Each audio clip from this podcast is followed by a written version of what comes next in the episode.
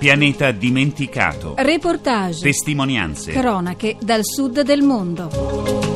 In questo numero. Guerra e arte nel Maghreb. L'UNESCO e il patrimonio culturale di Tunisia, Egitto e Libia. Cina, il volano economico delle università.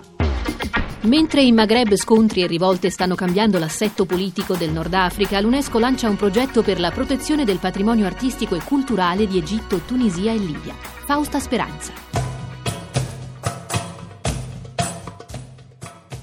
Il direttore generale dell'Agenzia ONU per la cultura, Irina Bokova, si dice profondamente colpita e orgogliosa della reazione da parte dei cittadini tunisini, egiziani e libici, giovani e anziani, nel proteggere il loro patrimonio. Tuttavia ha chiamato esperti e società civili all'appello perché ci sono anche notizie allarmanti di approfittatori, danneggiamenti e furti in musei, siti archeologici e biblioteche. La preoccupazione è alta. Questo periodo di sconvolgimento sociale, ispirato da un anelito di libertà e democrazia, ci si augura che davvero porti il meglio ai popoli protagonisti, ma non si può dimenticare che lascia il patrimonio culturale vulnerabile. Christian Manart è responsabile del settore preservazione dell'UNESCO.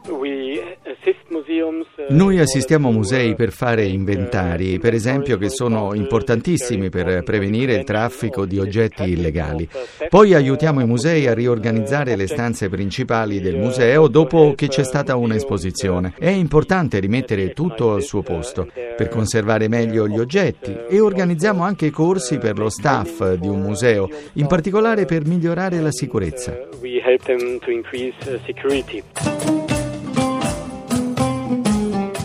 Christian Manart spiega il margine di azione internazionale. Uh, Io ho l'incarico di far rispettare la Convenzione 1955, che è quella che prevede la protezione delle opere d'arte in territori di conflitto. E poi ho l'incarico per la Convenzione contro il traffico illegale delle opere d'arte o di parti. E poi faccio parte del Comitato intergovernativo per la restituzione di beni culturali trafugati da un paese ad un altro. E poi c'è una convenzione per i beni artistici che si trovano nei fondali marini o comunque in qualunque bacino d'acqua. Pensiamo alla protezione per vecchie navi che rischiano molti danneggiamenti.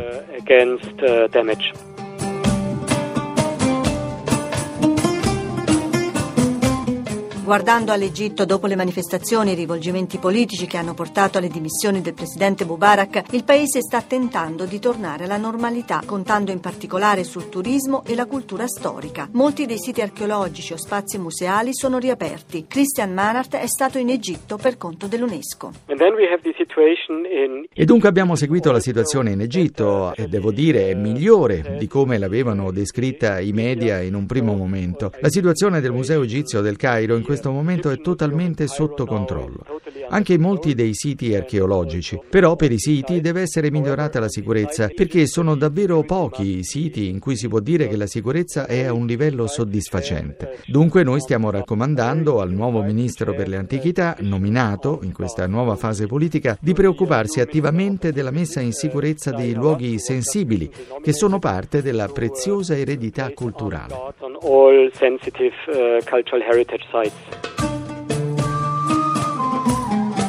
Manart ci parla di pezzi di storia e di cultura di inestimabile valore, un sito che conserva la piramide ritenuta più antica e l'altro dove basta citare la piramide di Cheope. Manart riassume così le perdite avute.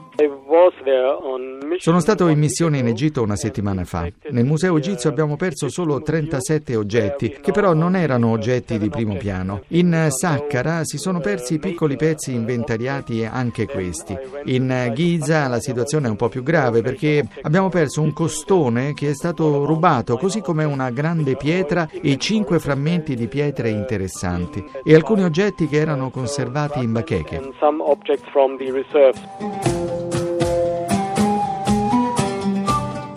L'esperto dell'UNESCO sottolinea l'importanza del lavoro di prevenzione. In molti siti egiziani siamo stati molto fortunati perché solo negli ultimi dieci anni erano organizzati dei sistemi di conservazione e protezione con meccanismi e blindature che hanno protetto i pezzi preziosi. La maggior parte degli oggetti di valore era ormai conservato in questo tipo di stanze e bacheche. Comunque abbiamo trasmesso fotografie, film, descrizioni dettagliate all'Interpol e dunque nel momento in cui cui arrivano sul mercato illegale potranno essere intercettati dalle forze di polizia. policija.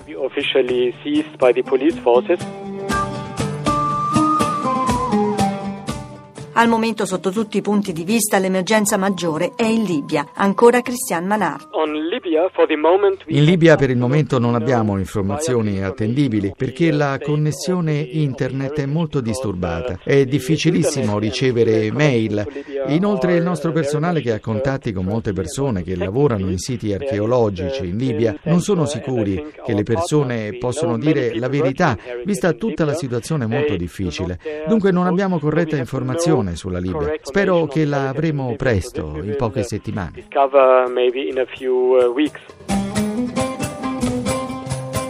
La task force degli esperti dell'UNESCO è anche in Tunisia. In Tunisia la situazione è migliore. È partita la missione degli esperti dell'UNESCO per visitare gli spazi di rilievo. Inoltre abbiamo la buona notizia che il nuovo ministro della cultura è una persona molto competente e attenta. Ha esperienza di conservazione del patrimonio, dunque conosce molto bene i problemi che possono esserci ed è spaventato. L'impegno dell'UNESCO non finisce sui singoli reperti a stretto contatto soprattutto con i giovani, può contribuire a difendere il messaggio che il patrimonio culturale dell'Egitto, della Libia e della Tunisia è intimamente legato alla loro identità. Rappresenta anche un agente di comprensione interculturale e una promessa di democrazia. In Cina le università assicurano un costante apporto allo sviluppo economico. Isabella Maria Fanuele.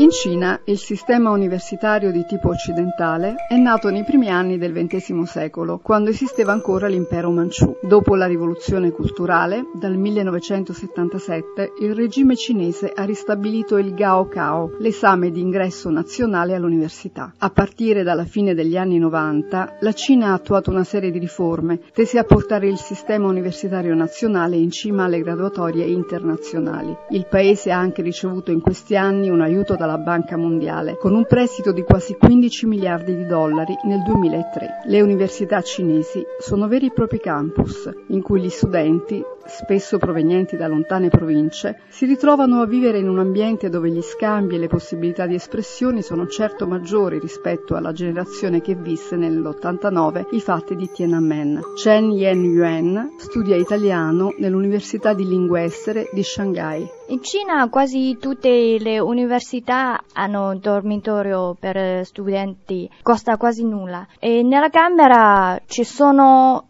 tre oppure quattro uh, studenti che stanno insieme. Durante tutti i corsi del liceo si uh, prepara all'esame per iscriversi a un'università ideale. Prima di entrare in un'università bisogna fare un esame nazionale nel quale si deve fare tutto il meglio per avere un lordo migliore. Quelli che hanno vinto lordi migliori eh, vanno a un'università migliore. Per esempio io ho tenuto un lordo medio e quindi eh, SISU, cioè la mia università, è la mia scelta unica.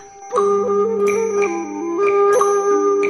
La crescita della Cina si riflette nell'incremento dei suoi studenti universitari, stimato da alcuni del 30% annuo. Solo per fare un esempio, il numero degli ingegneri che escono dall'università in Cina ogni anno è circa il triplo rispetto agli Stati Uniti. Ci sono due aspetti da sottolineare. Il primo è la riduzione del gap tra aree urbane e zone rurali, per quanto concerne le possibilità di accesso all'università da parte dei giovani diplomati. Il secondo è la promozione da parte del governo centrale di una differenziazione all'interno delle università, tutte rigorosamente statali, con la creazione di università di elite che hanno priorità nella selezione di candidati di eccellenza e maggiori risorse. L'enfasi sulla quantità è stata insomma sostituita da una nuova attenzione alla qualità, che si esprime anche attraverso il riferimento agli standard internazionali. La strategia cinese per lo sviluppo passa quindi anche attraverso l'educazione di qualità di giovani come Chen Yen Yuan Yen e lo sforzo economico di famiglie disposte a una spesa che può superare ogni anno i 10.000 yuan, più di 1.000 euro, per la formazione dei propri figli.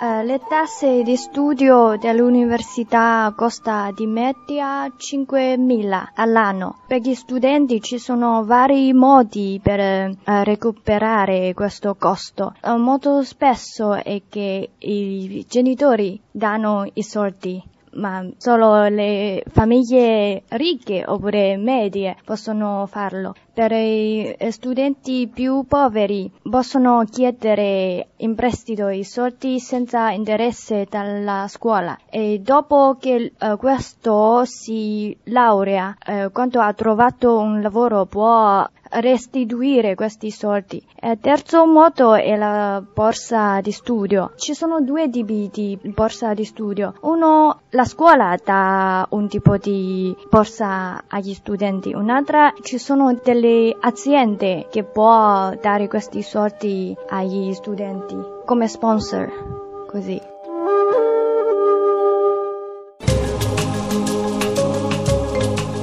Abbiamo trasmesso Pianeta Dimenticato a cura di Gianfranco Danna. Assistente al programma Renato De Angelis. www.pianetadimenticato.rai.it